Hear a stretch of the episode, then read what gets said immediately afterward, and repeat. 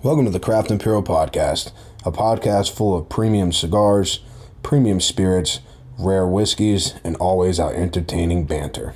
Follow the Viking, the Bourbon Cowboy, and their rambunctious group of friends as they travel, smoke, sip, and talk. Grab a cigar, pour your favorite whiskey. Hey, welcome. This is Craft Imperial. This is the Bourbon Cowboy, and we are over in Belleville. We hit the road. We traveled. Yeah, traveled. First traveling podcast. So we're going to be out here. We are here at my house. This is the Squirmin' German. Squirtin' German. No, it's not. No. You're the Squirtin' German. It's more fun. Oh, Squirtin' German. No. It's Squirmin' German because it actually rhymes. Because I have some kind of class. Squirtin' German rhymes? Not really. Excuse the heckling. Every time. Yeah. It's not a chainsaw, a train, a spear to St. Louis. Airport. So anyway, excuse the hecklopters. We live about 10 minutes from the Air Force Base that I work on, so you know you might hear a few planes, some jets, cool, oorah American stuff. So yeah, we're out here today, gonna do some whiskey samplings, pairings with some great cigars. We have a crazy good lineup today. Just looking what the guys got in their personal little travel boxes, man, it is gonna be a good one. So hope you guys are going to enjoy the ride. I'll let the other guys introduce themselves and then throw it back to the Bourbon Cowboy to introduce what whiskeys we're starting on. Yes, this is the Viking guys. What's up? We want to thank Sheldon, Squirmin' German over here for hosting, man. This has been a long time coming. We're hanging out in his awesome four-season little patio. It's kind of funny. This guy went out yesterday and got propane and whatnot for this beautiful fire table. And it's fucking 84 degrees outside. It's sticky. It's moist. Yeah, but it will, I think the temperature will drop. This kind of weather this time of year, it reminds me of Utah. The minute that sun gets close to the trees, woo, you're going to drop 10, 15 degrees. And guess what? Tomorrow, it's even going to drop, 35 degrees from where we are right now? Like 48 maybe tomorrow or something like that. Maybe. Ridiculous. Yeah. So, Mad Russian, say hey. Oh, wait, that's not Russian. Sure. Oh, my God. We're on our 50th episode, and I think he's got it right. You know how you know you're too cultured? You can't fuck up your languages. So that's the way my grandma used to be, though. My step-grandma, I guess. She was French, and when she was trying to think about it, she couldn't speak French anymore because she'd been in America so long. But, when she tried to cuss, all she ever did was cuss in French, which is hilarious. That's awesome. That'd be like the perfect kind of Tourette's to have. Like, you speak the Queen's English, and then all of a sudden you turn to a ghetto black woman when you're doing Tourette's. It would just be the funniest thing ever. Dost thou have my knickers in a bunch. Blasted children. Anyway. Which glass do you want, Russian? Oh, yeah. Cool. I'm going to sifter this because I'm a proper lad. I could get you. I mean, I've got a rocks glass if you'd rather have the rocks glass. I've never played with one of these. They're cool. They're heavy. I have one. Larger cigar. Yeah. The box is cool. Yeah. I like it. And I'm like, I cigar over. I said it's by 4 or 5 hours. It poured on me, man. Anyway. I'd be like, wow, that's so. All right, buddy. So go ahead and kind of dive into some of these whiskeys. Hodge, what'd you pour first? Well, okay, so this past week, last Saturday, I went to Nashville on the way back, stopped in Paducah looking for some interesting goodies. Most of it was the mainstay of what we've talked about. So I saw this unusual bottle, talked to the guy, whatever. He says it's a company, which I can't, the name, we'll get it to you. I'll tell you what it is before we get off. But this bottle is gorgeous. It's glass with kind of an old gold and kind of an old style. Anyway, it's Cassius Clay. It's done out of Madison County in Kentucky. It's called Whiskey Symphony. Straight bourbon whiskey finished in a sherry cask. It's 6 years bourbon. And then they don't really put how many months they finish it off in a sherry cask, but and it is 100 proof. So we're going to be sipping on that today. I'll tell you a few more, but I heard two guys own this company, and I heard they may be splitting up. The guy said it's really good stuff, and it was the only bottle, and he goes, I don't know if I'll ever get any more. So I grabbed it. I'm glad we have it. Yeah. Now, you did open this last night to let it breathe, right? I did, because me and Mark did a little Zoom last night. We were talking about it, so I wanted to open it, because sometimes when you open it, it needs a little air, it needs some time to settle, whatever. So I did it last night, and I was really... Well, I'll let you guys taste it, see what you think. I hate to put my opinion out there before you guys even have it. Yeah. Well, let's cheers this up, and then when we jump into the next one, I want you to take lead, okay? Yeah, let's talk about that. So cheers, guys. Just to give you a read ahead, though, for, you know, just kind of know what's coming, we are sticking with slightly higher proof whiskeys and today, as well as some, I would say, you know, exclusive releases. So it's going to be a good one for that as well. So everything today is exclusive. Pretty much. So I was reading about this. This is really interesting stuff for me because I like it. It's not something that I am overly jumping down for, but I like it because it's different. You really taste the sherry cast on that. The thing I like about it is I like the nose. If you put a little drop in your hand and get it hot, I mean, you can smell the barrel, but I think what I'm smelling is the char on the inside of the sherry. Yeah. That's definitely. Yeah, I was gonna say what's different about this one for me. This is gonna sound so contradicting. I don't care. I like the way it tastes. That sherry is so evident. Yeah. I don't like the mouthfeel of the whiskey. It tastes like sipping sherry. If you've ever drank real sherry, that's what the mouthfeel feels like. It's not. And when I say thick, like we're not. You know, like when you heat up syrup and it gets real loose, but it's still got the consistency of maple syrup. Like, that's the mouthfeel I'm getting from it. That's what she said. Yeah, she twice. See, I really like it when I've been trying to, like, retro. You know how we retro the cigars? Yeah. I've been trying to retro it up through my nose, too, because I seem to get, I can pick up some more flavors doing that. And I've been trying to do that when I do my chew, but I mean, like, pop it up on the inside of your mouth. I mean, I think it's good. It's got some complexity to it. I mean, well, it's not really common that you see a lot of sherry finished whiskeys that are hot, that are above 40%. Every sherry whiskey, that's very true. Sherry finished scotches are all right at down like the 80, maybe like what 90 at most. That's actually a very valid point, man. I'm glad you said that. Can you think of an over 100 proof? Can you think of more than two? Because there's one directly on top of my head, but. More than two that are over 100 proof that are exclusively sherry finished? Cowboy, can you? Russian, can you? I don't because I think at that point in time you start competing with sweetness of the sherry against the natural sweetness of the oak and the proof point. You lose it. Yeah. The only thing I can think of is maybe, and I just grabbed my mic. I had a slight itch. Sorry. The only thing I can think of is maybe one of our packs. Maybe one of our packs was finished in a sherry, but I'm not sure about that. I mean, because like you've got Angel's Envy, which is 80. You've got that Derringer Rabbit Hole, which is an 80. Yeah. Or maybe like an 85. Bell Mead. That's an example. Never mind. There is that cash strength Bell Mead that is the sherry but it's a blend. It's the sherry and the. This is what's crazy about this. The nose smells really good, and then I sip it, move it around, and it almost comes to a hit, and then it relaxes. And maybe that's why they're calling it the symphony, you know, because it just kind of bangs right there in the middle. Yeah, with the cymbals? Yeah, and then it just kind of mellows on down, and there is a good burn down. I mean, I don't know, man. For something different, you know, it's just like cigars. I think a lot of the stuff follows...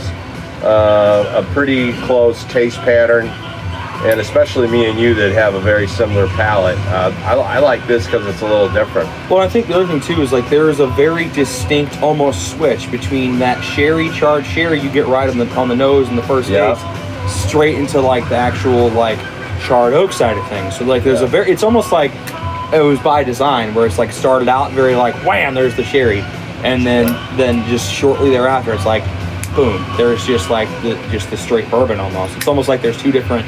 You get, you know, the nose is like, you know, like he said, very sherry, and it just changes. Yeah, yeah. What do you think? Well, I was thinking, I just cheated to verify, but you're asking about higher proof. The Woodford Reserve Masters Collection, you know, they change their finish every year. The sherry finish one of that was 90. Yeah, I think we're trying to talk over 100.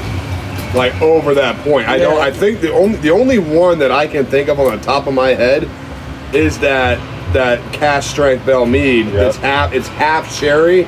It's the sherry cask blended with the cask strength, and yeah, it's like 120. In Nashville too. Yeah, it's you can only buy it at the shop, right? Yep. Whatever it was. Yeah. All right, so let's talk about the cigars we're smoking. We've got four incredible cigars.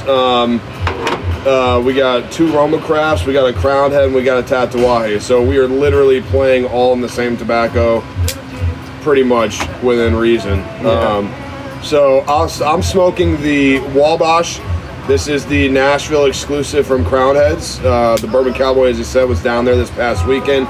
I guess there was supposed to be an event. The event didn't take place, but he didn't stop him from picking some of these up. So I'm pretty excited to smoke this. I really am. Sean, what you got, man? So I just lit up the Roma Craft Aquitaine. Man, this thing is a sick looking cigar. It's got saber that. Tooth. Well, I mean, it's a saber tooth. It is. It says Aquitaine. Yeah, but on the box says saber tooth. Yeah. That's see, I'm new to Roma Craft stuff, and again, big shout out to Jeff Frank from KC Mo. For sending these out to me. World's strongest cigar bomber. Yeah, so yeah, these are, I mean, so, you know, this is a little bit thicker gauge of the Roma Crafts that I've smoked. It's, I mean, I don't even know. That's a pretty yeah, it's a 56, like upper 50s probably, for thickness, and like, but like, you know, the wrapper is just, it's two-toned, you know, as the typical Roma Craft is, and man, It is pretty silky smooth. Like it's not real toothy, but and so far it's I mean, just kind of getting into it. So I'll kind of wait a little while before you really get anything on that. Sure. So yeah, go ahead. Sure. And Bourbon Cowboy, what you got? Well, I'm doing Roma Craft too. I was up at Outlaw in Kansas City and bought these and another one. I'm trying to. I know, Mark. What is the name of this one? The Neanderthal. Yeah. I would say the only thing about their labeling is you really can't read it. That's the point. Which I think is kind of weird. Yeah. I mean, you really have to look. Well, the fun thing about that, and it may be on all of them. I think it's just the Neanderthal. If that's two, there's two labels on there. If you pull the orange label off and you look at that white label, it's the evolution of man from Cro-Magnon to human on the label. Oh, there's definitely something under this one. Yeah. Oh, wait. So it's all, I don't know. Well, we'll see. I don't know what that style, you're an artist, you'll know this, that style artwork where it's not printed on, it's more, it was pressed into the paper to leave the mark of it's not just the Neanderthal. The lettering. Oh, yeah, it's on there too. It's the same way.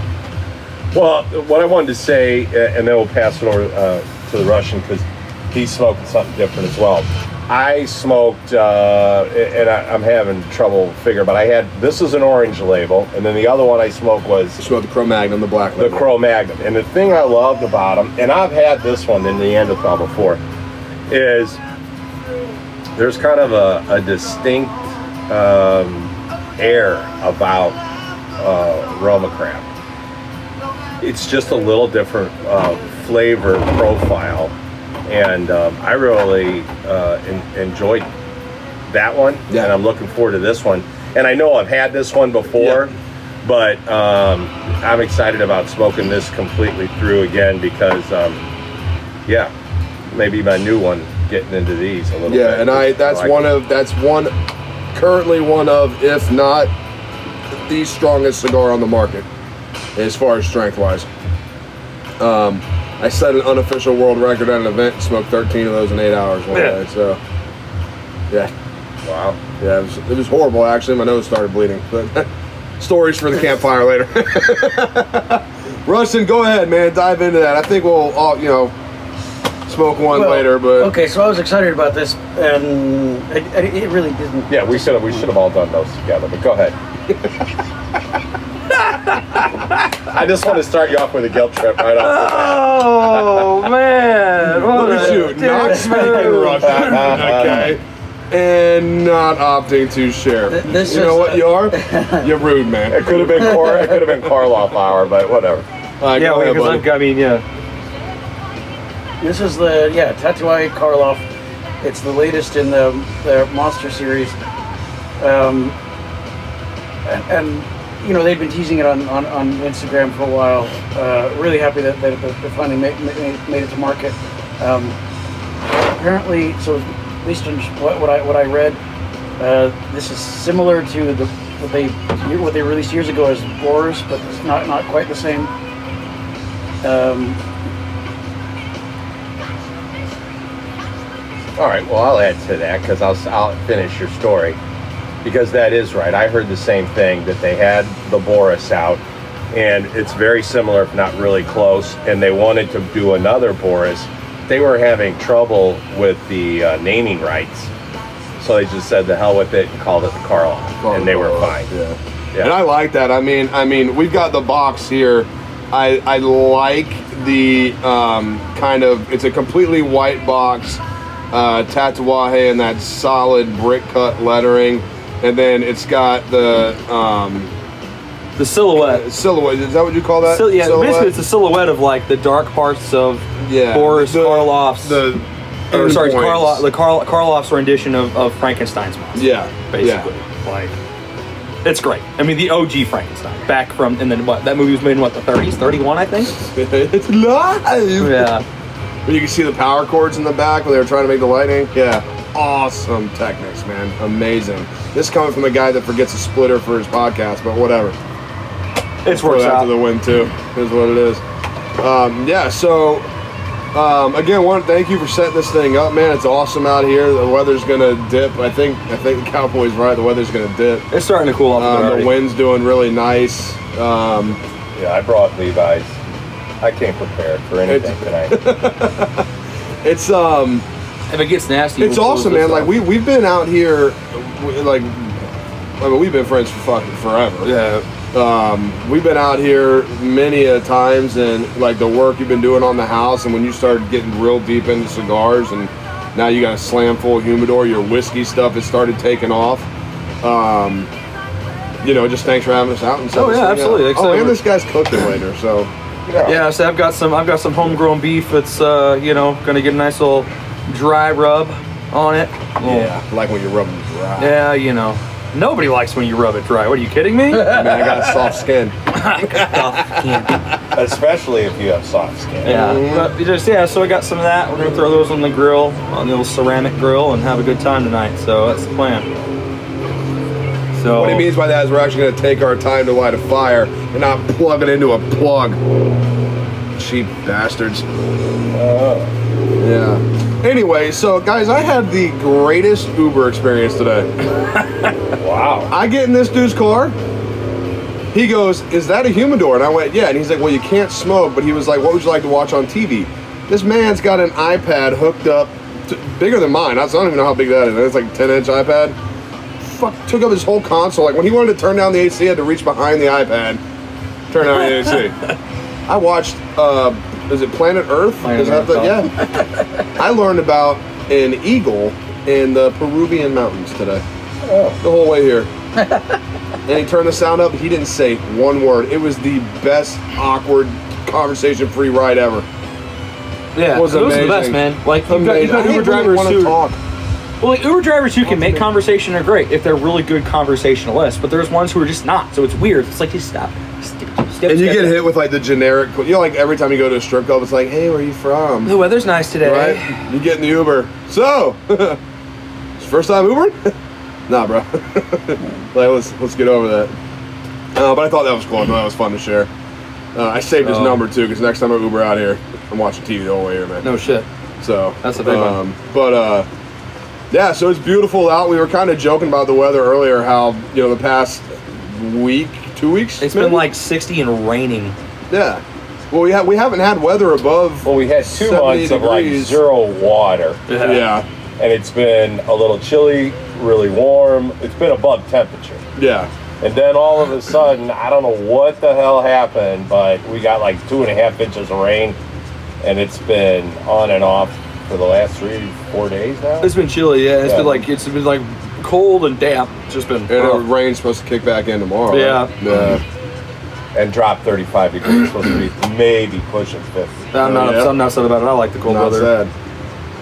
Yeah, Soifert, you know, the Russian came dressed for tomorrow. You know, he's always dressed in... for tonight, the way I look at it. Yeah. He's always dressed in the T2 Dixon stuff. He can't let... He's asked to have it on. It's funny, we all have Dixon stuff on, but... the only reason I didn't, because I was like, I want to enjoy another nice day with shorts. Yeah. Because, you know, sometimes when you put the shorts away, it's hard to go back. Just like when you got the shorts on all summer, it's hard to put the Levi's back on. Oh no, I was so ready to put pants on. At all. Well, I know some guys don't even own pants. They wear shorts right through the winter. Yeah, see, I'm not a little strange. Stupid. I do enjoy my shirt. Now you will stupid, catch me. Fucking weird. You will catch me in flip flops in the snow. Sorry, there's something about my toes get cold. I like it. Well, maybe we'll save that for pillow talk later.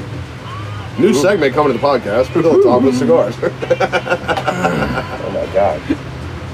What you got, Russian? Well, it used to be a thing, you know, where I grew up. It used to be that sort of a Colorado pride thing. You dress like he's dressed in the winter, and you go to school. And your mom's mad at you, but you know it doesn't matter. Well, especially when you get out west where the weather's drier. Yes. Right, and then you could literally, because I lived 10 years in Utah. And I wore more vests than anything else because the coat, it just, you know, nice t-shirt and a Levi jacket or a Levi shirt and then a good vest, and you're good for almost anything up there. So let's do a little bourbon news first that may not be news to everybody. Did you know that Heaven Hill went to Sazerac? No. What do you mean went to Sazerac? Sazerac now owns the rights of Heaven Hill. They now produce their shit. Ew. That was a big move. That could either be, I don't know. Well, here's the thing I wanted to ask you about. So old Fitzgerald, you know, the bottle and bond stuff. Yeah. I was listening to Fred Minnick on the Bourbon Pursuit today, and they were talking to the marketing manager for Buffalo Trace. They were doing an old chartered oak barrel pick, and they were asking about Heaven Hill, and they were like, so they're like, Heaven Hill borders two worlds right now. So you've got like the Heaven Hill production line, like early times and stuff like that, and then you've got that bid market. And they're like, so we're trying to figure out what are we gonna do with Heaven Hill, and that's what we're trying to figure out right now. So I think they're either gonna go strictly into the bid world, and all that other stuff's gonna stop. Well, they got Evan Williams too. Oh yeah. Which is the number, I mean, I think Evan Williams outsells, I think that's a crazy number. I don't think it outsells Beam, but... Jim Beam, but it's huge. It's Evan close. Williams. They've got Pikesville. They've got the old Fitzgerald line. Honestly, they have 71 brands out of Sazerac. Wow. So obviously, I did not know that. I may know. Well, you have to look how brands work, right? So the Sazerac, the company. You have Evan Williams, right? You've got Buffalo Trace. You've got Weller's owned by. That's right? Buffalo Trace. Yeah, Weller's Buffalo Trace. Weller, Eagle Rare, the Pappy lines, Thomas H. Handy, Stack, all that. Each one of those is a brand. And then you've got Old Chartered Oak, you've got the Evan Williams, you've got... I mean, there's a bunch in there that I didn't even know they owned. Like, I didn't know until today, this morning, that they owned Heaven Hill. Or they acquired Heaven Hill. You know, and I'm kind of curious as to... Kind of funny you bring that up, because... Sorry, finish what you're saying. No, go ahead. I definitely just lost my... A buddy of mine, so I was at a wedding this weekend, good service buddy of mine, got married. You know, good luck to them and all the ventures that are in marriage. You know, two really great people. But his wedding guest book was a Heaven Hill barrel. So everybody signed the barrel. Yeah, that is cool, man. Yeah. Like I was like, wow, that's unique as hell.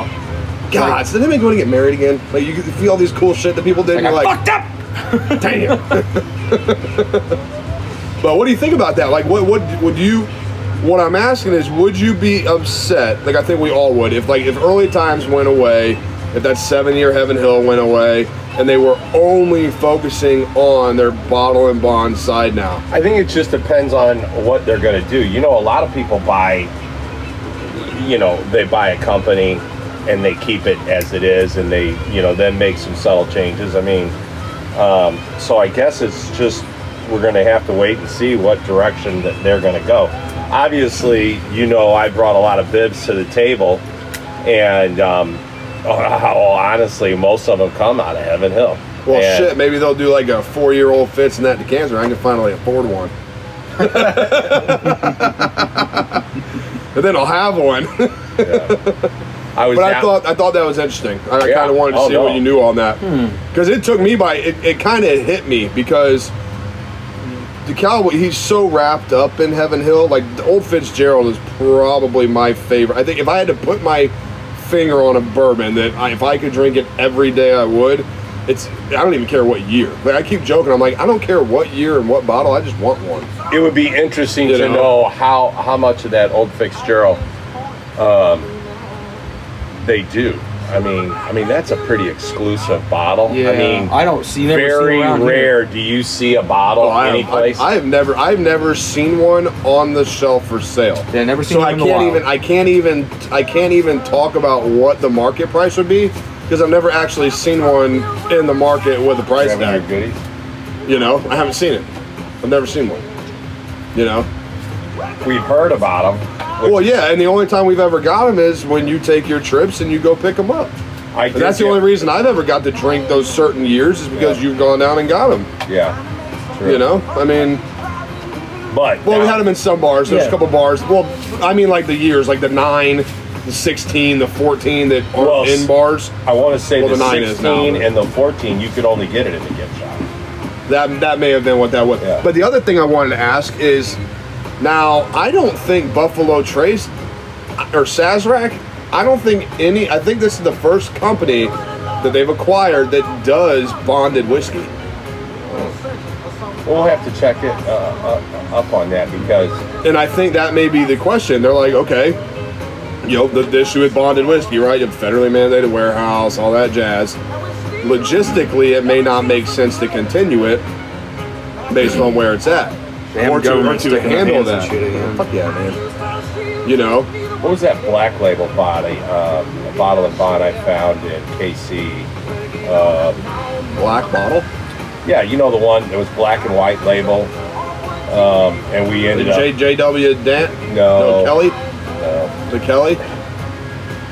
So, either way, it don't matter now. But, I bet 4 or 5... of the bibs that I really end up liking, and we find out that it's all comes out of Heaven Hill.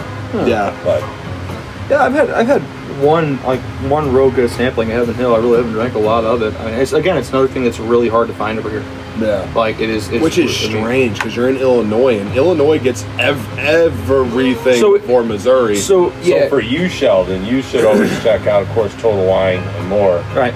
And then Fairview Liquors. That's where I need to start going, apparently. Because I was just in there, and they got some.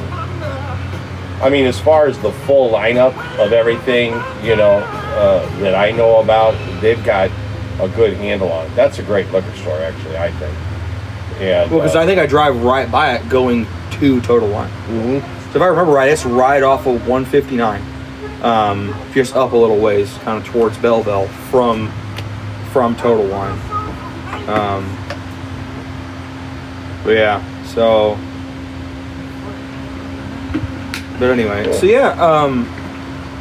So I guess maybe we should jump into kind of talking about our cigars. I know about inch and a half in or so. Yeah, about an inch in. I had to ash once. I got to. Well, I'm loving this, and it's heavy, it's complex, it's spicy, and thank God, because you know we always talk about the pairing. And with this Cassius Clay Whiskey Symphony, finished off in a sherry cask. So I did some reading. I was trying to figure out. It's kind of crazy. Because it definitely mellows that sherry out a little bit. I know this Sabretooth is particularly strong from a nicotine perspective. Like you can really feel it. Not quite as, it's definitely got a lot of body there, a lot of flavor. Not really too spicy. There's some spicy notes, but it's not overpowering.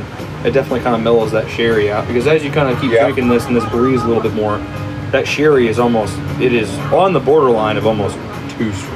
And you guys get a kind of a nicotine. Yeah. Very few cigars I've smoked. A Luchador, which I've talked about. That cigar will give you that. I'm already kind of feeling like, this is, I like it. And even the Sabretooth is going to put, it's not on the level in the Neanderthal. I personally, I think that's the strongest damn cigar on the market right now. But like when it comes to this Cassius, when I talked in the beginning, I was like, that sherry mouthfeel was overpowering. Now, drinking out of this snifter, like this is like a cognac glass, it lets more oxygen into the glass. By the time it was done, the drink was done, it was lucid again, it was clean, it was all the way across. And there is, that sherry is still prominent. Like that, I mean, that reminds me, if you've ever had a PX sherry, a PX sherry, not Pedro Jimenez, PX is actually a devised liqueur added to create a sherry effect. That would be no for me. Well, yeah, unless you had it before 1984, I think. I don't. You probably haven't had it. Oh, there's one person here that would. Probably him. Yeah, that's true. Yeah. No, that's it was primarily in Scotch, so probably not. The cool thing about this bottle too, and reading a little bit about it, is that this Cassius Clay was the son of very wealthy. I don't know if they had, it's really not all that important, but they had slaves, and then apparently his dad had slaves on their plantation or whatever you want to say, and then Cassius, his dad died, he took over, he freed all the slaves, and he was a big proponent of that, and then he paid them a wage, and they stayed on and worked with him, and he went on into politics, and there's even a crazy story, he wore a Bowie knife, and somebody tried to murder him because of his political affiliation with, freeing the slaves and that. And apparently he took care of this guy and carved his eyes out with his Bowie knife. Oh yeah, as all things should be handled. Right, so that even pretty much how you end that conversation. But the funny thing for me, I was like saying to my wife, I was like, wow, a Bowie knife's pretty big for that. To really dislodge the eyes, you probably had to cut a little overboard because that Bowie knife's big. Pretty much just took the whole frame out.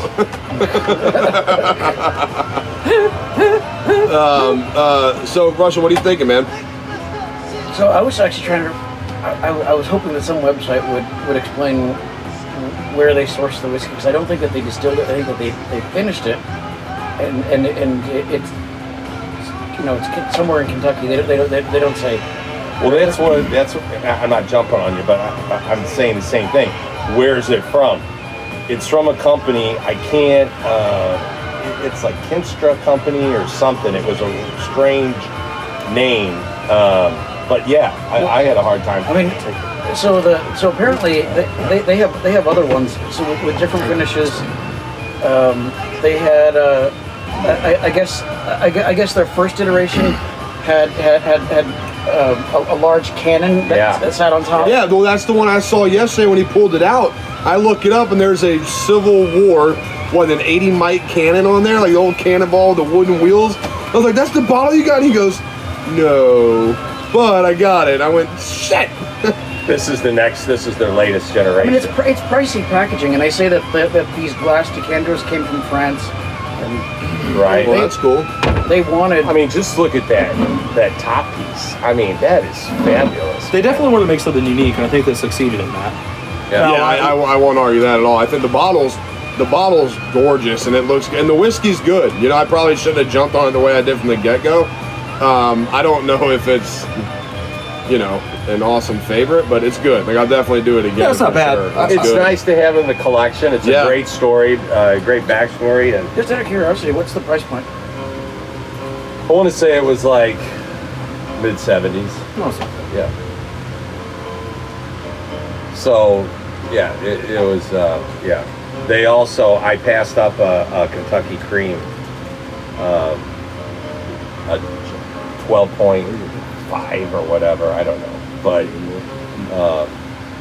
anyway, I bought quite a few cigars, so I was like, hey, control yourself. You spent most of your money on cigars this time around. But no, I'm happy I got it. So anyway, but I like it with this cigar too. Yeah, definitely. I mean, you need an overpowering cigar to mirror with this symphony. Never had a whiskey symphony. Yeah, there's a lot to it. It's definitely I brought up earlier about how a lot of sherry finished or really just finished whiskeys in general are typically not much above 80 proof. And not that I don't like this one. This is a good one. I enjoy this one very much. I'm personally a huge fan of sherry finished whiskeys, right? Like Angel's Envy was one of the first big, like I'd say, whiskeys that I honestly fell just so much in love with, you know, and it became one of my favorite whiskeys, and that is a sherry finished whiskey. So that's kind of like where my love of whiskey really started, was Angel's Envy. And it kind of just blossomed from there. But I gotta agree with you. That was one of the ones I really took a hold of. Yeah. So and then I got their rye, and their rye is incredible. Highly recommend. Like that port rum cask finish on their rye is across the board one of my favorites. And I agree with you too. And I've told our listeners this too. I have had a couple, probably 3 bottles of the rye. One was a little too sweet, but as we've said before, you know. You don't know which you got. This bottle, it was never going to be the same. Never. And the next one you have maybe a little too sweet, right. But that would be the one thing that I've heard about it. It's a little too sweet.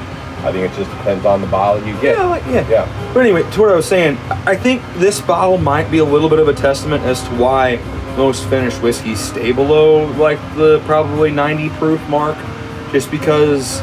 I think the higher proof, and I don't say this very often because usually higher proof does nothing but add to the whiskey, in my opinion. I think higher proof, bourbons are fantastic. In fact, some of my favorite bourbons I've ever drank have been higher proof. They're incredible, but I almost think this taste takes away from kind of a lot of that good sherry taste, and at the same time, a lot of that same good, like they just don't, the higher proof with the sherry finish, to me, doesn't mix as well as I think a little bit of lower proof was. If they dropped this down to a 90, I think this bourbon would probably be a little bit better. In my opinion, that's just me. What's the proof on this? It's 100. So I don't actually ever add water. It'd be interesting, a couple drops of distilled water. Well, this would be a time I would agree with that, because I think it would cut that sherry back a little bit. You might actually get it. You're not going to get that pound right there. Yeah, you might actually get the oak. Like, that's the one thing I think's missing out of that. There's no oak. I like it though. It's a good bottle. I would definitely say if you see one of these, buy it. It's well worth the money, especially to like a mid-70s price point. If you're gonna have a collection and whatever, this would be a nice one to have because it's a little different, especially with the story, the backstory. And exactly. I think it's good. And that's the best. Different, a little bit out of what we do. That's the beauty of collecting whiskeys. It's not always about, well, you know, this is the most expensive or this is like the best bourbon on the market. It's good, and it has a good story, and that's my opinion, that's half the reason why you collect whiskeys, is that we know, like, all these different companies, man, like, you know, if we just wanted to buy run-of-the-mill whiskey, we just buy everything from friggin' Buffalo Trace. Right. You know what I mean? Good stories. Yeah, there's always something attached. There's a reason you're doing it. Well, it's like buying from local distilleries. Like, the one that comes to mind for me is Still 630 in downtown STL, you know, a stone's throw from here, just down by the ballpark, man, like that. That, like, all the whiskey I buy from them, don't get me wrong, I've never bought a bad bottle from them. No. But everything I got, I buy it mostly because of the story. That's our hometown distillery, man. Like, they're small, they're friendly, you know the owners. Like, they're not in some huge, giant warehouse. And everything they make has a story of how they made it. And you know, it's very small batch stuff. Like, once it's gone, you're probably never going to find it again. That's true. They don't run much of what they do over again. Like, but I've got a bottle of the Gloria from whenever the Blues won the Stanley Cup last year, and yeah, jerk off all you want. But I'm just saying. But like that one, so my youngest son was conceived, yeah, we were celebrating some of the Blues wins over the Bruins, and bam, we wound up with a baby, so I can't complain. But he was conceived on the day we won the Stanley Cup, which is fantastic. So the bottle they bottled for the Blues winning the Stanley Cup, I'm keeping that probably until he's old enough to drink it. So that's staying in the back of the cabinet. What? 12? 12-ish, yeah, that's fine. Exactly. We'll start there. We've already kind of started him young. You know, he's teething, so a little scotch or whiskey on the gums has really helped. It's been a nominal thing. Not to mention you should get him going on a cigar about what was it? 9. 10? Oh, 9. Oh, okay. Definitely start at 9. It was but anyway, I think since we're all just about done with the... Oh, hold on, we got some wind coming in. That's what's going to cool us down. Well, I was on the way over here, man. I saw the flag sideways, and I was like, I've seen pictures of your pad, and I told Gene, I think we'll be fine, though, because we're on the back side. So yeah, the house is right next to us. The place is fantastic. Yeah. So anyway, more accommodating. Since we're... Sorry, yeah, thank you. I appreciate that. I really, honestly, again, I already aired this. It's amazing to have you guys here, and I have no problem posting. Right now, we'll see how it goes in 2 hours. Oh, dude, if I can handle this dude rowdy drunk and this dude rowdy drunk at my house, I can handle you rowdy drunk at the house. I have. So anyway, since we're just about done, looks like we've all got maybe one drink left of the Cassius Clay Symphony. We are actually going to probably swing into our next one, and I picked up a bottle of Widow Jane 10-year at our local Total Wine. Yeah, stomp feet, clap hands, you know, that whole thing. For those of you that don't know Widow Jane, this is actually a bourbon out of New York. It's bottled in Brooklyn, New York, so, you know, good old Brooklyn. You know, that's a place of many a story and legend. You know, throw this one over to the Viking here who's from the East Coast, you know, and knows a little bit more about Brooklyn than I do because I've never even been there. But, yeah, I mean, this is a non-chill filter whiskey. It's not a nice place. So it's a non-chill filter, you know, and you said this is the 10-year. So we're going to pop this real big ode to the 618, which is our area code. This is bottle 618, so that's fun. Do they distill that there? Yeah. That's not source whiskey? No, this is bottled by Widow Jane Distillery in Brooklyn, New York. Oh, well, I guess you're right. It doesn't say... I mean, it does say... It's Swishman Bardstown, right? Using richest, rarest straight bourbons only ever in 5-barrel batches, non-chill filtered and proof with our own mineral water from legendary Rosendale mines of New York. So I'd probably say they do.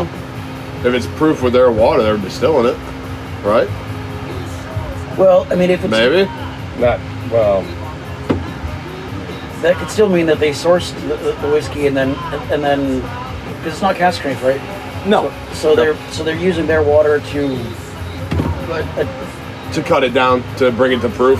Yeah. Okay, that makes sense. That doesn't make it bad whiskey. No. I just want to know. No, I get it. Yeah. No, it's a good question to ask because I don't know. I've never had this. This is the first time for me. I've never had Widow Jane, so this is a. Well, let's pour it up. Yeah. Probably 2 or 3 different Widow Janes. Yeah. So we'll see how this one goes. Like I said, this is a 2020 bottle. This is a new bottle. And I saw it on the shelf there. I'm like, you know what? I've heard good things. I've never personally had it. And, you know, that's kind of what this podcast is about, doing some exploration, pairing them to some really great cigars and seeing how we go. And then we've got one other one that we're going to pop later that I bought this week that some of you may have heard about by a pretty big distillery, but a little bit higher proof whiskey. And it is a sourced bourbon. It is? Yeah. Who's it? No, they don't disclose which distilleries made the bourbon. Hmm. But normally that doesn't take too long for somebody to put out there where the hell their source is. Well, I mean, how old is Widow Jane? Well, I know I've had it for at least. I mean, it's a 10-year, so I mean, it's got to be. And they've had a 10-year the past couple of years, so they've got to been around for a little while. Yeah, but so when I was at this conference a couple of years ago in Minnesota, there was a. You're gonna lose your stack there, Chief. Go ahead.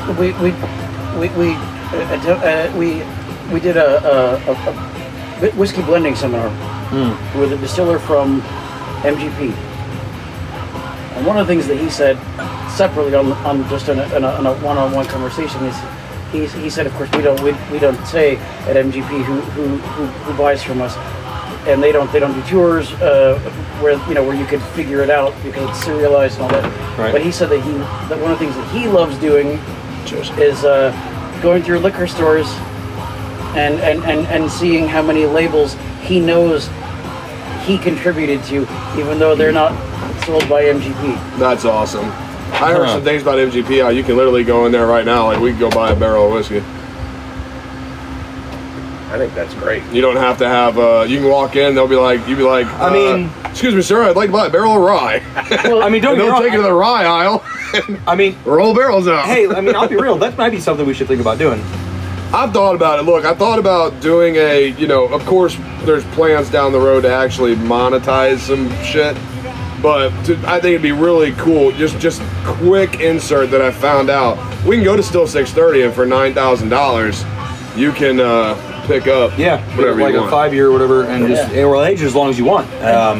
It's great because you can you can pick the mash bill, you can pick how long you want to age it.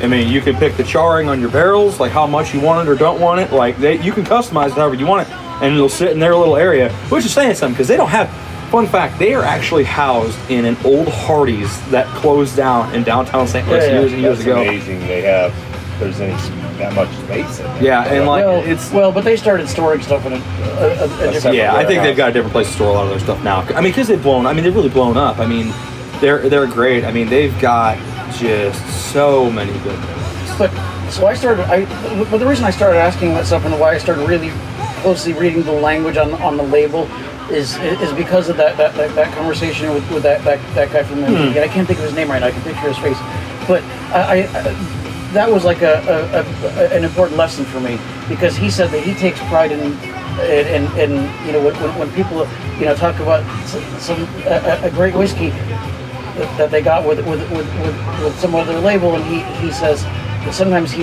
wants to let them know, I actually made that, but you know, he can't, he doesn't say anything, but it's just interesting. Yeah, I mean, it definitely is. I mean, and that's kind of crazy that, like, you know, he's like, yeah, I'm part of all of these because they're such big distillers. I don't think that takes anything away from any of the bourbons. But I mean, it's. I mean, 'cause just like Still 630, you can sit there and, I mean, I'm sure big conglomerate companies like that, you can customize a barrel any way you want it and make it. Oh, Still 630, doesn't matter who you are, $9,000, get yourself a barrel. You pick the mash bill and you age it as long as you want. Well, but and you can, you know, you can also take it and age it yourself. You got sherry bucks from Jerez.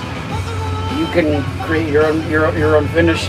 So it's not just what his name was David. What David made at MGP,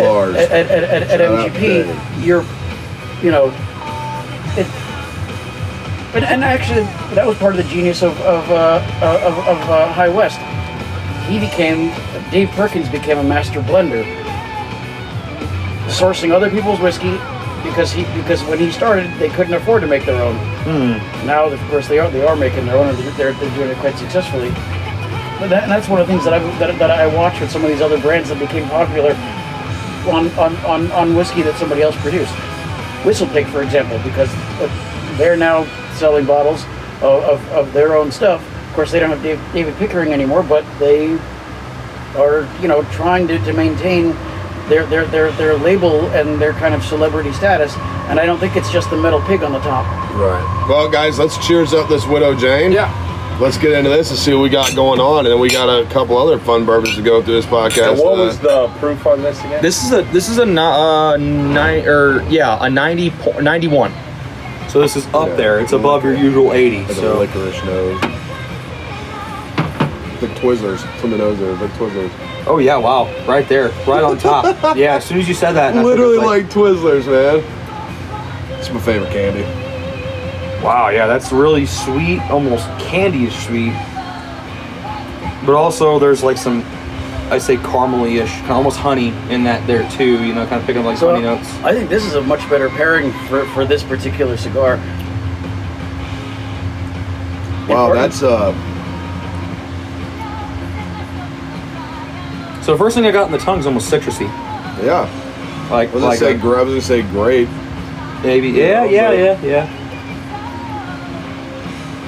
Yeah, no, wow, it's like a citrusy, like I said, the first thing I got is like almost like a honey lemon, almost like a fruit, yeah, there's a lot of fruity notes there. Yeah, I was trying to, with my big palate, I just can't come up with the right fruit, but I'm working on it. I mean, well, I was gonna make a little joke. Look at the big palate on the whiskey cowboy. I was gonna make a little joke. I was like, you know how bad NyQuil tastes? That's damn good taste of NyQuil right there. It's fruity, man. It's like, I think grape, you know, lemon or berry or it's very fruit forward, which I think is really good. And the nose, like, it trips me out. Like when you nose that, it smells like when you open a bag of Twizzlers. Just all that sugar, just bam, right there. Yummy. That's really good. I like that. I want to say I had a Widow Jane at one point that just tasted like licorice, and I did not like it. Because there's other finishes, right? Didn't Widow Jane do like an apple finish? Oh my god! Yeah, like Bush Light apple now. Yeah. Oh god, Bush apple. Now there's apparently it's Bush Latte. Damn it, get it right. Is that what it is? Bush Latte. A lot of the cans have Bush Latte on them. Oh, for Christ's sake! Well, I did. They're monetizing. They're monetizing people calling it Bush Latte. I did have a Pabst Blue Ribbon. Hard coffee or something like that. Oh, Pabst, man. It wasn't bad. I was on the road. Pabst makes a whiskey, too, don't they? I saw that, and I asked the lady, I said, have you had that Pabst bourbon? And she looks at me, and I go, what does it taste like? She goes, like Pabst? Shit. And I'm like, God, it's so good to get the inside info from you. I mean, thank you for your master blending notes. You had the coffee? She goes, oh, it's great. I go, what does it taste like? Pabst. And I'm like, good to know. I go, can I have one of those? You can only buy it in a 4-pack. I'm like, oh, great marketing. Can't just try one. You got to have 4. Can't buy it in a tall boy at the local gas station. Not yet. Give it a year. Yeah, I got to say, I think definitely the sweetness on that Symphony, the amount of sherry on that was really good with the Wabash. Might even be some fig from Crown Head. Oh, yeah, that might be it. That right might there. Is. Yeah, trying to. If you take what's in between a Twizzler and a grape? It's a freaking fig. Right there. Oh, raisin. Yeah. That's true. Prunes. Raisin. Yeah, raisin, fig. Yeah, I can see that. Yeah, yeah. That's the fun thing about tasting whiskey sometimes, right? It's like we're all right there, right there. We're fruit. We're this, and then you get someone says something that kind of slams it together for you. Do you remember those Hell's Kitchens where all the chefs have to come in and they're master chefs? Yeah. And then they give them, you know what, a radish, or they start giving them these different taste things, and most of them can't take shit. And then there's some that almost get them all. And I'd be curious. You know I'm a Top Chef fan. Like I love that show, Top Chef, when it comes on. This past season, there was her name is Samantha, I think. They were doing they're called like flash fire challenges or something. Yeah. Well, this one, it wasn't a quick cooking thing. You had to walk up blindfolded to this table, and they were handing you, it was 27 seasoning. So it could have been the whole pepper or the ground. That girl, 27 strong. And did she win? She went cumin, ginger, Himalayan sea salt, ground coarse pepper.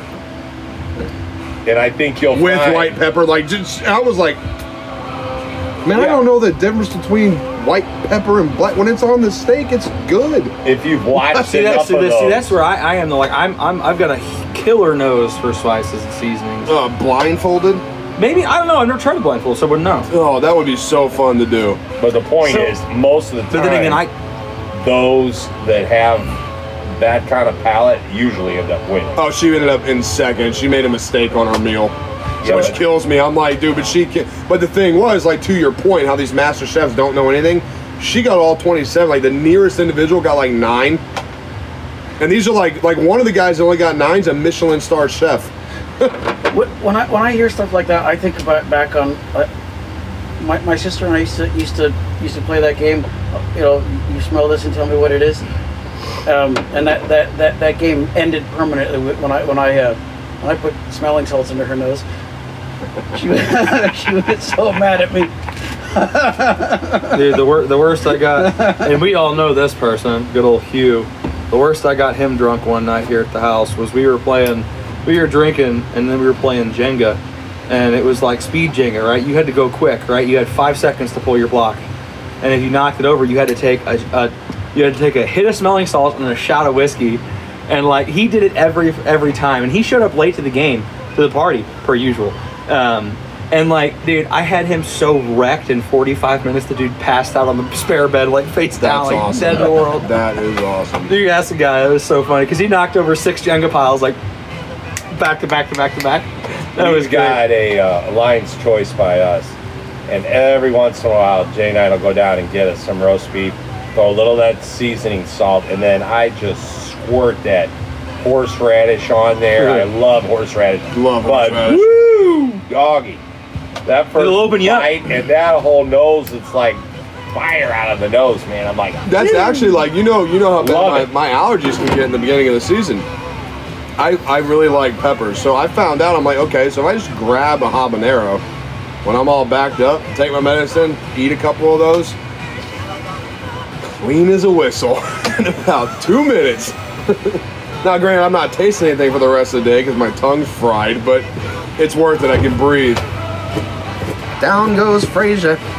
Yeah, just about dropped a hot cigar. So oh, God, I got a hold of my hands. You guys both were on trips these past weeks. I want you to kind of shout out and talk about that little speakeasy you went to. And then what you were talking about before we hit record about the cigar bars out there in Denver. Colorado Springs, sorry. Correction, my bad. Well, this is the second little one-day trip me and J9 took down to Nashville.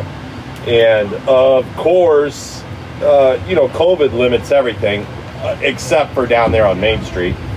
Main Street shit. They don't care what down there. Isn't that Hollywood Boulevard? Is that that road? Well, don't they just call it Main or 8th Street or whatever down there? I mean, that was blown up. But we walked quite a ways, and we had a good steak at the Standard, which is a great place. And it's really, the atmosphere is really cool there. We've tried 2 times to get into Kane's. And apparently, 2 weeks you have to call ahead to get a Is spot Kane's there. The one attached to the Westin downstairs? No. It's got the elevator, 3 floors inside the steakhouse? No, this is a separate place. Just a little, maybe like 10 blocks from the Westin. Oh, okay. All right. Anyway, so the long and short of it is called the Red Phone Booth, and it's a speakeasy. Typically, if you're not a member, you have to be somewhere. They give you a code. You show up in front of the place. You give the guy the code. Me and Janine walked like in my flip-flops. We looked beautiful, I thought. Janine looked great. I thought she would get us in. And he's like, oh, yeah, that was good on the code. But sorry, no flip-flops. So the first time to Memphis, we didn't get in. So this time we got in. And, oh, you got a little swim. You got to be dying in your whiskey, man. Now you got some honey building up in there now, buddy. Baby. Anyway, it was a fantastic experience, the Red Phone Booth. I think they have one, at least Atlanta. I think there may have another one. But you can be a member. Check the website out. It's cool. If you ever go, get the code, make an attempt to go. It's a great. They've got really good food. Good humidor, great bathrooms, which I always think is nice. You gotta have good bathrooms, man. Right. As a guy who was grown, people were cool. Having a good bathroom to shit in is literally like everything to me. I did talk to the manager who manages that, and he goes back and forth to Atlanta, and I did talk to him about the Craft Imperial podcast. He goes, we've never had anybody do that. He goes, here's my card. Would love to hear from you guys and maybe do a future podcast there. So anyway, yes, forever marketing the Bourbon Cowboy is. That place looked awesome.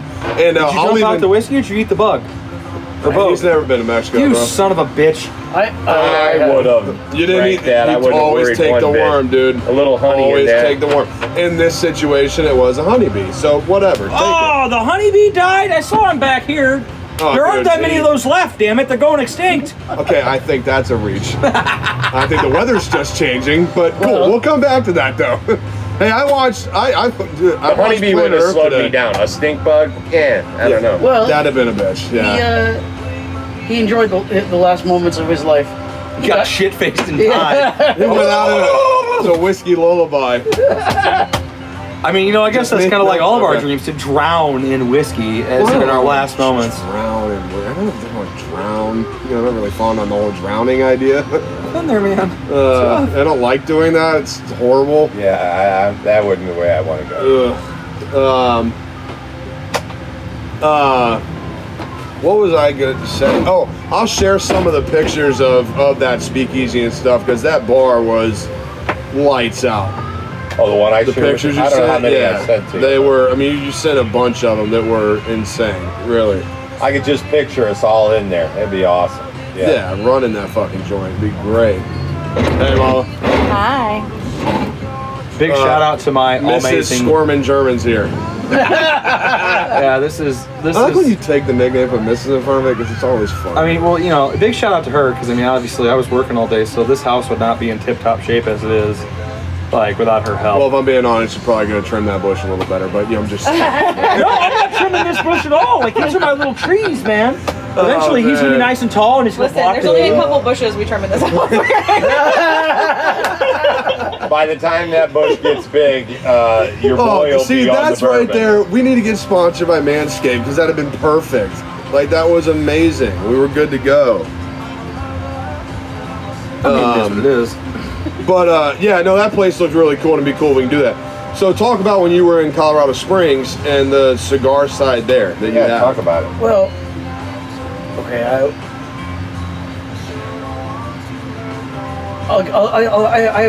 have good and bad comments. I really liked the since that location was pretty unique because I remember going there as a teenager. I graduated from Palmer High School, which at some point in its history was Colorado Springs High School. It was the only high school for the city, and not when I attended, of course, but when I attended, it was named after General William Jackson Palmer, who was one of the founders of that area. In fact, there's a huge public park called Palmer Park, and he donated it to the city. And at the time, it was actually pretty far from the city, and on the condition that it remains public land. And so, for the school? No. The school is named after him. Oh, okay. And there's also and there's a statue in downtown Colorado Springs with General Palmer on a horse, and it's right in the middle of an intersection. And for years, that's highly inconvenient. Yeah, for years there were attempts to have that statue moved, like onto the corner of the intersection where the high school is, the main building of the high school. And there was such an opposition to that it stays exactly where they put it. And it doesn't matter that people crash into the bottom of it, or the high school students paint the horses' balls pink. It's there. Yes. Wouldn't it be more appropriate to paint them blue? Well, whatever it is. Pink balls will be a thing in a week or two. It changes colors a lot. So. So what about the lounge? Okay, so what I remember, not about horses' balls. So what I remember that place being, we used to walk there for Mexican food. It was a family-run Mexican restaurant. And so now you walk in there and it's a kind of pretty prominent place downtown. It's on Pikes Peak Avenue. You can't walk in the main door anymore because they blocked it off to create a lounge space. Instead, you're directed around the corner and you enter where the kitchen staff would have gone in.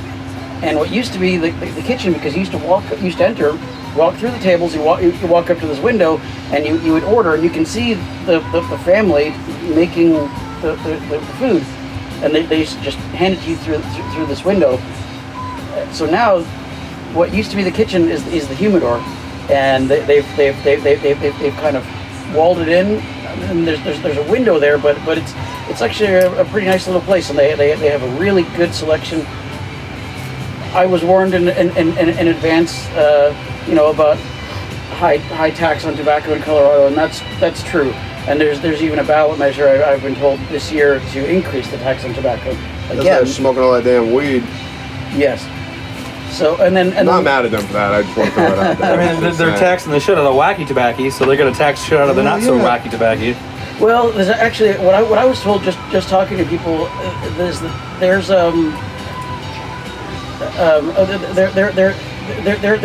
some complications about using the weed money, the tax money that came from marijuana, because if they apply it to things that they also receive federal funding, they could lose the federal funding because the federal government doesn't approve.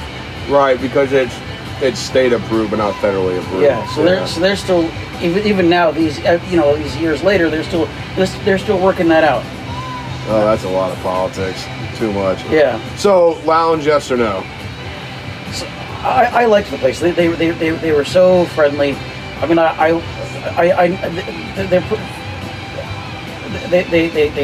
they welcome me in. I really, they're actually, you know, you guys are smoking the these Roma Crafts. There was a Roma Craft that they had there that I hadn't seen before, at least not in that size. It was huge. The Mandible. Oh, okay. Yeah, the Mandible. Yeah. Mandible. Yeah, it's like about 8.5 inches long, yeah. About an 80-some-odd ring shape. Yeah, I didn't know they made the Cro-Magnon Mandible, though they don't. They're just around. Those are kind of like Roma Craft unicorns. Oh, shit. Yeah. I should have bought a couple. Yeah. That's cool. See, this is why you send pictures of fun shit you find. Never know what you might learn. So cool, yeah, but it'll be good. Thanks, Mark. You know, God, what good are you? Julian's not here, but Julian went to a pretty cool spot was that in Denver? I think his was Denver. Where did he go? Well, he was based around Fort Collins. Bro, yeah, I looked at that place and felt like I needed to go rent a fucking suit because the ones I own aren't good enough. Yeah, that looked really cool. Holy shit. I mean, yeah, you guys took pictures of that place, right? Yeah. Yeah, it'll be interesting to get with him and hear the story of that. Sorry he wasn't here. I didn't really know he was back out there already. I just thought he got back, and got out of quarantine not too long ago. I'm just kind of surprised he's already back out there. Did he take another vacation or is it work? No, so he took the family for 2 weeks. Because he's serious about that move to Colorado. Right. Yeah. So what they did is for 2 weeks, because he can work mobile. He can do that. Oh. Nice. He can from any satellite location. As long as he's got internet, he can do whatever the hell he's got to do. So he took 2 weeks, took the family down there, and they went from Denver to Colorado Springs, Fort Collins. Not in Denver. No, he didn't go to Colorado Springs. I was trying to get him to come to Colorado Springs. Well, he's running through Colorado. They rented. If I'm speaking out of turn, he'll tell me, but I think this is what he said. They rented like 2 or 3 different spots that they stayed in to kind of check out the different neighborhoods ideally they'd want to move. You know, so the kids could see what it's like, his wife can see what it's like, you know, and he can judge where the best whiskey bar and cigar lounge is. Try to stay away from the trees because everything's burning again up there. That's true. Everything is on fire. He sent pigtures of that too. So he... Of course, you guys be careful when those trees start to talk. Well, so he deliberately... Bless you. He deliberately did not take vacation time because he wanted to simulate what it would be like if they actually lived there. So kids were still going to school virtually. He was still working from home. So I mean, I'll still harass him for not, like, you know, wanting to hang out, but that's okay. He's with his family, man. Let him do his thing. Well, I'm sorry to see him leave if they leave, but then the bonus, we got a guy out there. That's true. So this is where that, and Julian, I know you'll hear this because Julian is an avid listener of the podcast. He's an awesome guy, but it is a little hypocritical in a little bit of ways. Like, it really sucks to know that, like, Julian won't be right here. What? Yes. You got that card, man. You got that. Oh, my boy in Colorado. We're coming out, podcast, little golf, or Rocky Mountain water. You never know. He might be able to get us stuff out there that we can't get here. That's very true. There is a rumor that I want to say in Fort Collins, a new burn lounge is going up. I think one of the guys out there that's got a pretty good, prominent standing in the cigar world is opening a kind of like what happened in Scottsdale. That Fox Cigar Bar burned by Rocky. It's still Fox Cigar Bar, but the lounge is done by Burn, in that Burn style, you know. So there may be another one of those. I guess they call that a satellite location. It's not a Burn by Rocky. It's not a Rocky Patel Industries owned lounge. Well, they have part of that in Fort Myers too. The world's greatest cigar bar, whatever. It's in Fort Myers, and Burn has some. They have a partnership in that too, I believe, because I really like that one in downtown Fort Myers. Not on the beach, downtown Fort Myers, and it's great. It's old school, but I love it. But it'd be interesting to hear his story of that because it looked amazing. So, so since we're talking about different locations for different cigar bars, Whitney and I, the wife and I, are heading out to Rhode Island. Yes, you are. So you're going to Two Guys Smoke Shop. Okay. All right. Where is that at? In Rhode Island. I guess you ain't got to drive very far to Rhode Island to get in there, do you? It's not that far. Because we're going to be not just outside of Providence, so that's probably not far from where we're going to be. It might be in... I don't know. I'll find out. But yeah, Two Guys Smoke Shop, they've got... they're like one of the original podcasts, like Cigar Guys. I'm not remember that guy's name off the top of my head. But they're one of the locations, like when you talk about like the Unlucky 13 with Tatuaje. Really? If you're an Opus guy, like he still has original 98 Chateau Fuentes on his shelf. So I'm going to be spending some money there, you're telling me. I'll Venmo you. Huh? I'll Venmo you. Yeah, you guys send me money. I'll grab whatever you guys want. I'll literally just I'll open up a Zoom meeting with all three. I'll never forget when I was in the Caymans last year. I did that. I sent that. Remember when I sent that text? I was like, anybody want Cubans? And like, it was like 30 before Kurt even said yes. I get this ding on my phone. You received $200 to your PayPal. And he was like, shop. And I went, all right.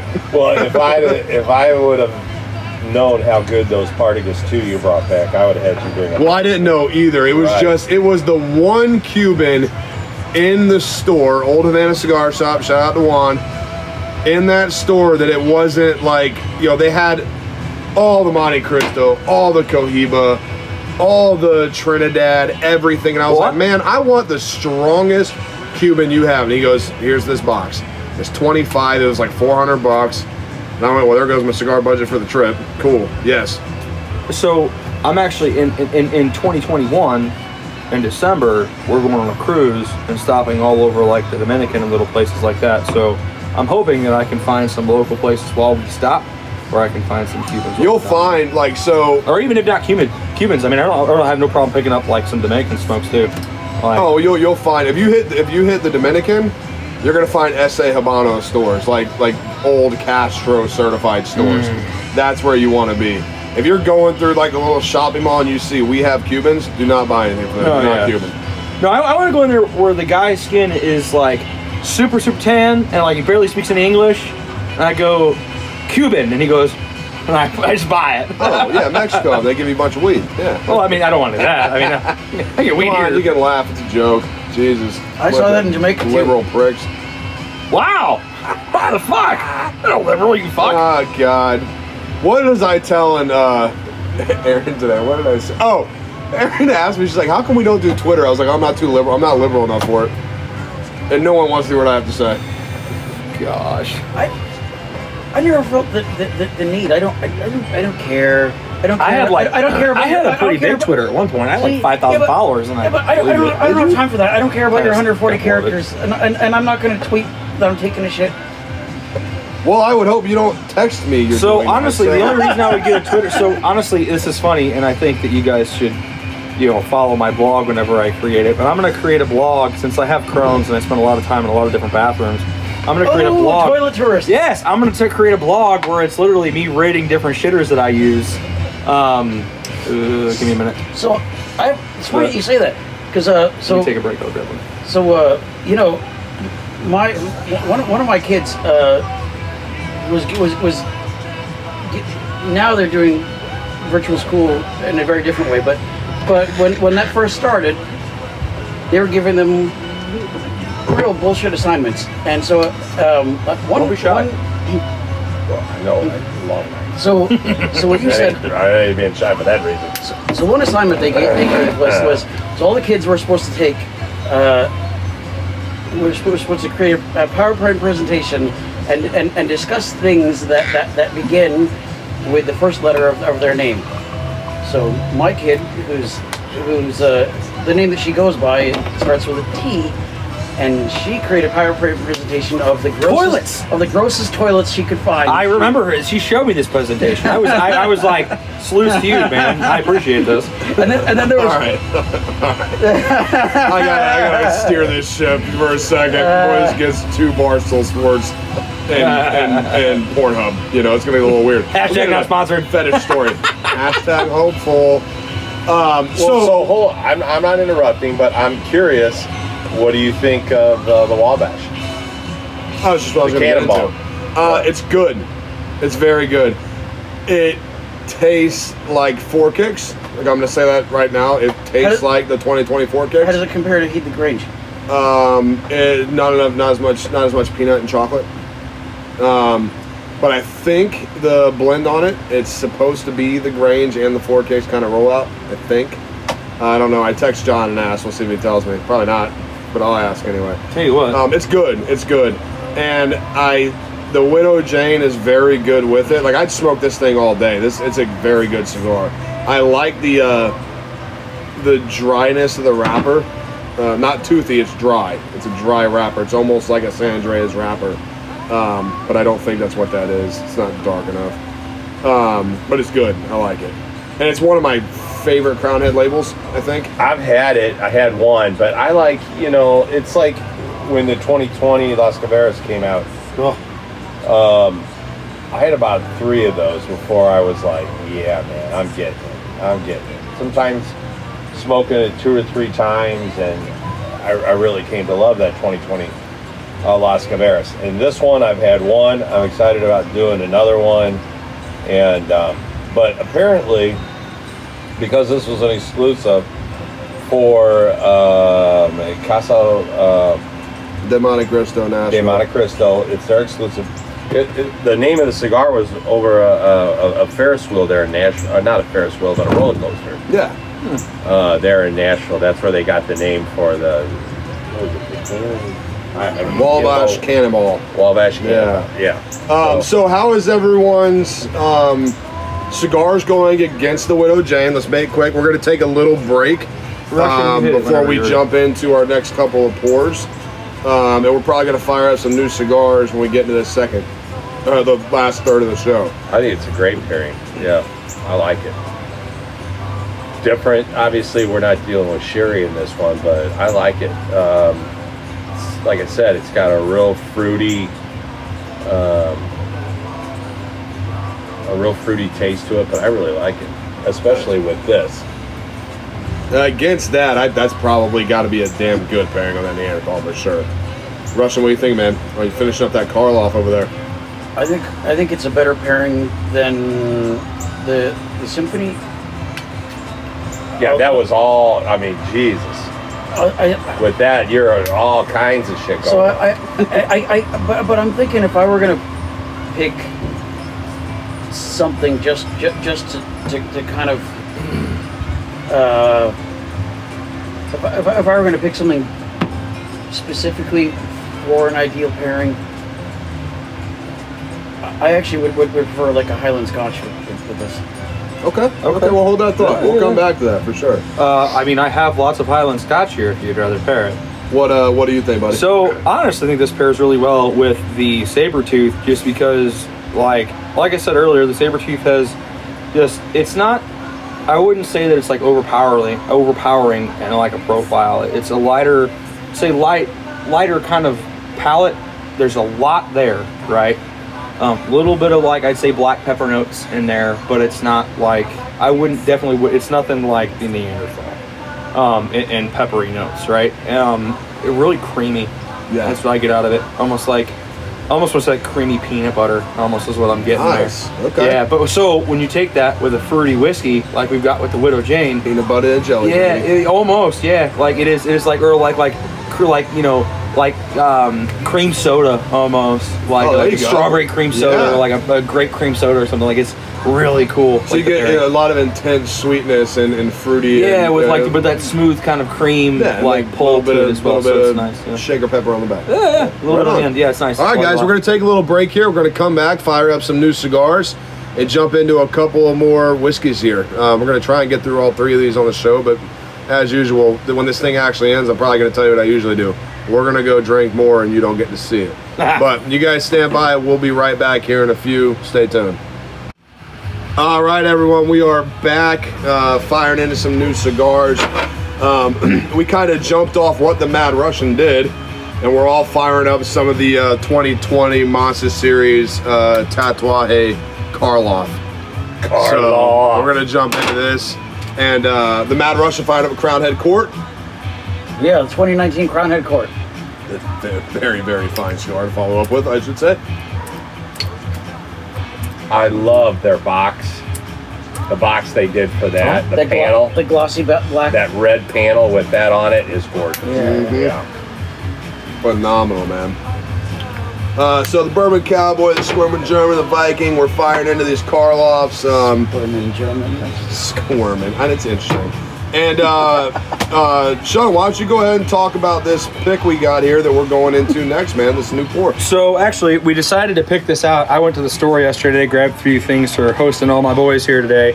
And of course, I couldn't help but walk down the liquor aisle at the local grocery store, because here in Illinois, we sell liquor at grocery stores because we know what we're about, son. And wait a minute, don't we sell liquor at grocery stores? We do too, but we're in the 618, so give well, no, I'm just saying some of the listeners who aren't from around here may not. I mean, I've been all over the, I've been in different places where in the United States they don't sell. Yeah. That was more the thing. All the East Coast listeners are like, what the fuck? Old Country Mart down in St. James to the South. See, that's exactly what I was talking about. Our house guests were amazed that they're like, St. Louis, Total Wine, they actually sell liquor. Anyway, So we bought the special release of the Maker's Mark 101, limited release, as they say. So it's the 101 proof. And this is a 2020 release, too. Yeah, this is a 2020 release. This is brand new. Like, it's only been at the store. There's probably only like 3 boxes left on the shelf. It was a whopping $36, so great buy. We opened a box. Yeah, it was a nice little box, like a maroon box, red box. Oh, okay. Yeah, so it was nice looking. I got rid of the box, so I don't care that much, but. So yeah, this is literally like the way they describe it on the bottle is just basically their regular, run-of-the-mill Makers, but at a 101 proof. So opening it up just on that first pour or first opening it up, like we had just kind of like give it a good sniff and see what it was like on first note. And man, I tell you what, it doesn't smell like a 101. Hey, is that a twist cap? It is. Praise to that. Proud of them. So yeah, we're gonna compare these. This is what we're gonna start with for the Tatuaje Karloffs, and as well as the Crown Heads. What was the one you got over there? Sorry, Mark, I forgot. Crown Head Court. Crown Head the Court. We're gonna pair this to start with. Just like I said earlier, sticking to like the higher proof kind of limited release whiskeys. See what we've got here as we kind of come into these. So I'm excited to see what this is all about. So.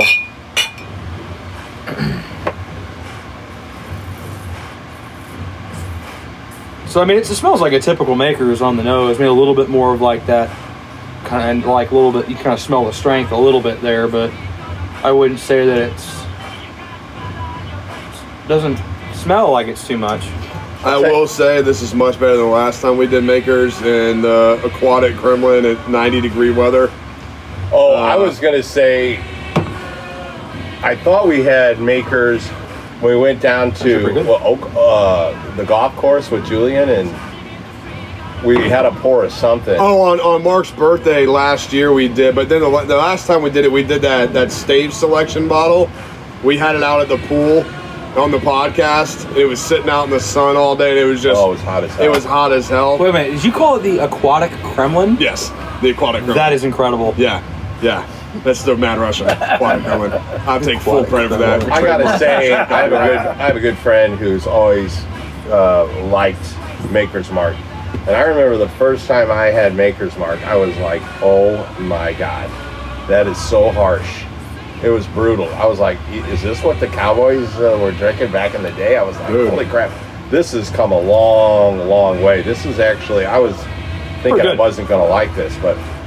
Yeah. What I do like about this, I do agree with what Sheldon said. It tastes like it's like Maker's Mark mainstream brand, right? It's 80 proof, run of the mill, $25 a bottle. Yeah, but that 80 proof feels like 200 proof. It's incredibly hot. This at 101, you can actually settle some of that spice down. You can taste the oak a little bit. Like there's a good char to it. Yeah. Like this is if $22 a bottle Maker's Mark tasted like that, there'd be cases of it at the house. Yeah. What was the price point of this? $36. You know what? I gotta say, this is probably my favorite pour of the day right here, man. I really like this. You know what I find really interesting about Maker's Mark is they enjoy a really solid reputation. I was one of the times that we were shopping for the 4th of July party. We're going down the aisle, and my wife is suggesting, you know, we should just buy the Larceny. It's a little bit less. Like, no, like, let's do the Makers. And then we'll change your mind. This guy, this old guy comes down the aisle and he's like, he sees me holding the Makers and he knows his whiskey. That is primo shit. And, wow. And then after that, stamp of approval. Yeah. Oh, shit. And he's like, you know, if you can afford it, of course, because you saw Melissa's kind of look of disapproval. And then she's like, okay, you can have it. And he's like, your wife really does love you. She's a keeper.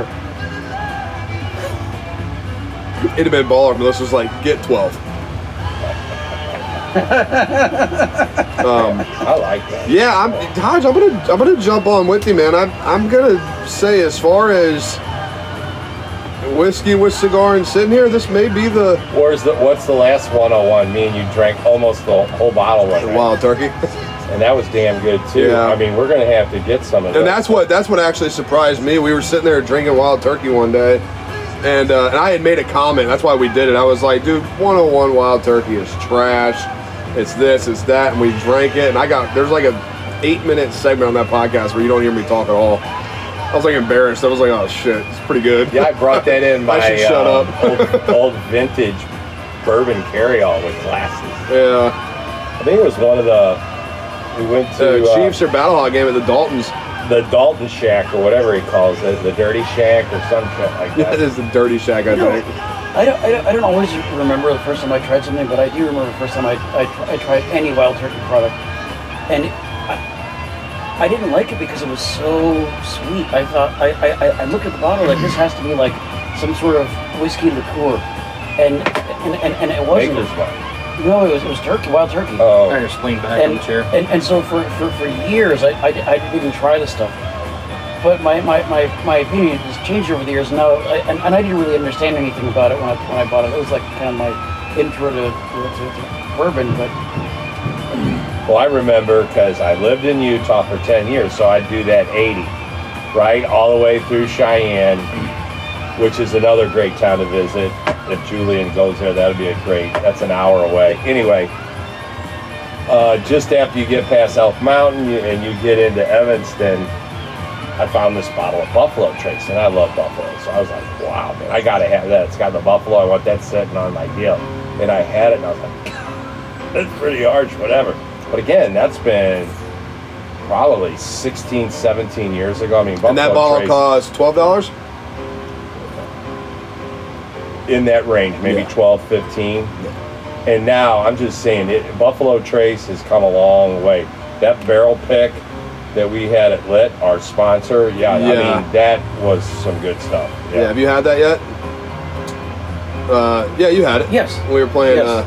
That's right. So anyway, the discussion is how some of these brands that, you know, retry them again because, wow, I'm really pleasantly surprised for the money, $36. That's a great...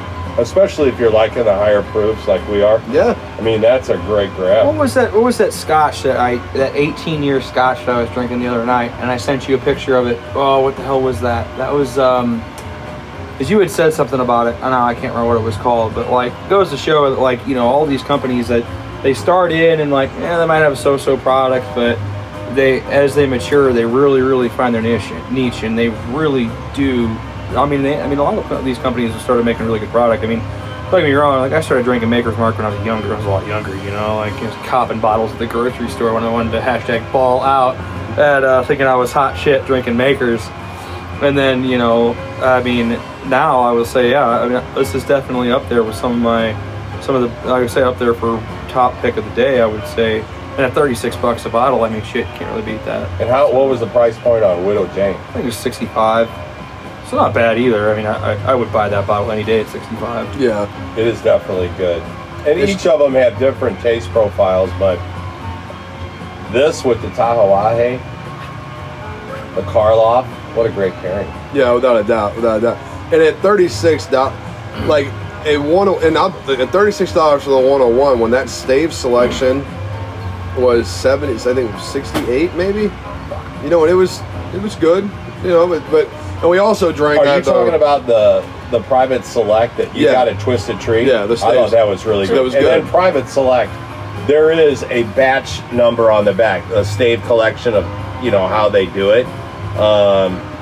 If you get the right combination, those are fantastic. And normally those are around 70. Yeah. Was that around your 70? Yeah, I think it's like, yeah, 68, you might 70, paid a little bit more because it was at the Twisted Well, the Tree. Cool thing about it was $100 and I got their Maker's Mark barrel pick and the stave selection together. Oh, okay. So that was, okay, so probably 68 and the bottom, you know, Maker's Mark's 21. I remember when I bought a bottle of bourbon one time. I bought this really good bottle of Booker. I was going to buy this bottle of Booker's from a friend, and it, wound up going to another friend. Then I got like one pour out of the bottle, and I was wondering, hey, where did my bottle go that I was going to buy for you? He goes, man, that tasted so good. It was so good. It really was. It was pretty good, right? It was great. The bottle did get here. Yeah, it got here. It made here. It made it here. So there was that evaporation thing is horrible. I had Angel's share. Yeah, I had a party here with the Mad Russian and the Viking.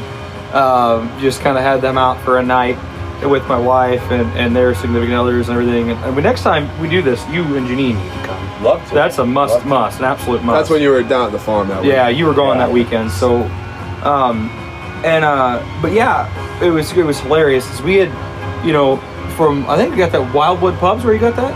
Yeah. So another one of our sponsors, Wildwood Pub. Thank you very much.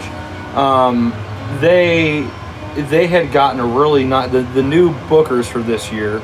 And they had gotten it in, and we all, we want a bottle. Well, I'm in Belleville. That's like an hour plus drive for me. So our buddy Julian picked it up for me, and he gave it to the Viking to give to me. No, that's not what happened. Yeah, that's exactly what happened. No, that's not what happened. What happened? All those guys were over at the house. We were doing the podcast, and Julian goes, well, Sheldon's not here. We should open it. And I went, hey, I'm not going to say anything. I'll make sure he gets the bottle. Yeah, so the bottle shows up at my house, like probably like a half full. I'm like, oh, cool, I get to try this Booker's. Before I get my bottle from Julian, I just thought this was Mark's bottle. And then we get back. No, my bottle's still full. We get to the back to the podcast like two, 3 weeks ago, and it's like, I'm like, hey, Julian, I forgot to ask. I need to get that bottle of Booker's from you. Fully expecting to PayPal him $80. He goes, well, you may have already drank that. I'm like, what? And I looked at Mark like, you son of a bitch. I was like, hey, man, it got to your house. Man, it was a special treat. You do have the bottle. Honestly, that night, between the three of us, with Melissa sipping on another, we killed 4 bottles of bourbon between the three of us. I counted them. Really? Like, we killed that, the bottle that you brought, that was, what was that? I can't remember what that was now. Something County. The Daviess County, which was great, by the way. That 86 Blue Label. Yeah, and then we killed that bottle of Jefferson's Reserve. Yeah, Jefferson's Reserve. The bottle of that Mizunura cask. That Japanese. The Mizunura Japanese Mizunura that I got. And then we killed the bottle of Booker's. We killed the rest of that 18-year Scotch that I was talking about earlier. Yeah. We drank a lot, and I was trying to figure out why I was still so drunk the next day. I'm like, oh yeah, I drank well over a bottle of whiskey last night. That's why my fucking head hurts so bad. Hey, we were cornholing like some madmen, dude. Here, since we're drinking Makers, I was just thinking, have you guys signed up for their ambassador program? It's actually kind of fun. I have not. No, I one thing I want to say about Makers, you know, they coined that red dip on there. I think probably the coolest thing about whiskey in the winter in 2018. Was at the Maker's booth. They actually had that big witch's cauldron of wax, and they were dipping your glasses. Yes, that is so cool. Free. Like, you just walked up and got in line. They'd grab a glass, dip it, hang it up, dry it, and you'd have it. Yeah, I had like 3 or 4 of those, and I gave them to Paul Cass to make candles out of. That's awesome. That's even cool. Yeah, that's cool. I had 2 of them, and someone put them in the fucking dishwasher. Oh no! Buy my wax. Yeah. Now dishwasher's not draining. Well, but you know what? I'd like to know what they do differently because I remember and with you, we had melted a bunch of crayons and tried to make our own, and those didn't last as long. Why did you melt my dessert? You could have brought those along. I'm fucking hungry. Yes. Man, nobody's going to make the marine crayon joke. I'll make it myself, okay? Now, I heard my favorite flavor is purple. There's something through Maker's Mark that if you find a drip that goes down and it goes over the bottle, that's actually worth some money through Maker's Mark. Really? That there's like kind of a running thing. It's like a misprint for a what do you mean, like? Well, if the drips go lower and over the bottle. Yes. And a local, yes, you're right about that. And a local liquor store was actually trying to hold a raffle because they got like 5 of those bottles. And instead of paying whatever the normal price is, let's say $36, they wanted $136. Oh, leave me alone. Piss off. Does Maker's Mark pay something out if you come across something like that? Or, that's what I thought I heard. Well, I'd say they have to. If the liquor store was trying to upsell the cost on the bottle, then there's got to be a turn-in ratio for it, which I think that'd be really cool, you know? Maybe you get a turn the bottle in, you know, they send you another one, you get a t-shirt. You know, again, that's swag day, right? You know what I mean? Sure. But it's cool. It says like rare bottle guy or something stupid on it, but it says Maker's Mark. It's got the SIV. That was the Scotch, the 18-year Scotch. And then the Abunad was the other one that I had. So with Maker's Mark, you know, Rob Samuels used to come to the St. Louis market pretty frequently. He used to hand out his business cards. He was really a big advocate for the brand, because he's a descendant of the founders, and if you sign up for their ambassador program, okay, we're kind of advertising for them now, so you sign up, and they were so nice about it. They send holiday gifts, you know, small stuff like you know, a beanie and. But then they stamp your name in a brass plate on a barrel, and as it matures, they give you progress, and when it's aged long enough, like 5 years at least. And I'm sorry, who is this? Maker's Mark. Wow. Then they send you an invitation to come buy a bottle or more from your barrel. And this is part of their ambassador program? Yes. And in the winter time, they send you a little sweater for your bottle. Well, a sweater, or I got a beanie last year, and then they also. They sent me business cards, like Maker's Mark Ambassador, and I, you know, it was they actually. And how much does it cost to join this program? Free. It's free. And what? And then on top of that, when you show up there for Maker's Mark tours and you say I'm a Maker's Mark Ambassador, I don't know how that differs from a regular tour, but they said, a happy ending. You know, I guess. They told us that we were getting something. I'm not talking about Robert Kraft from the Patriots happy ending. I'm talking about, you know, like you leave the thing happy at the end of the day. Herbs. Well, I mean, I dipped my own bottle. I spit my wife from the ass with a Maker's Mark stave. Oh. Wow. So you dipped your wick, huh? Good for you. Good for you.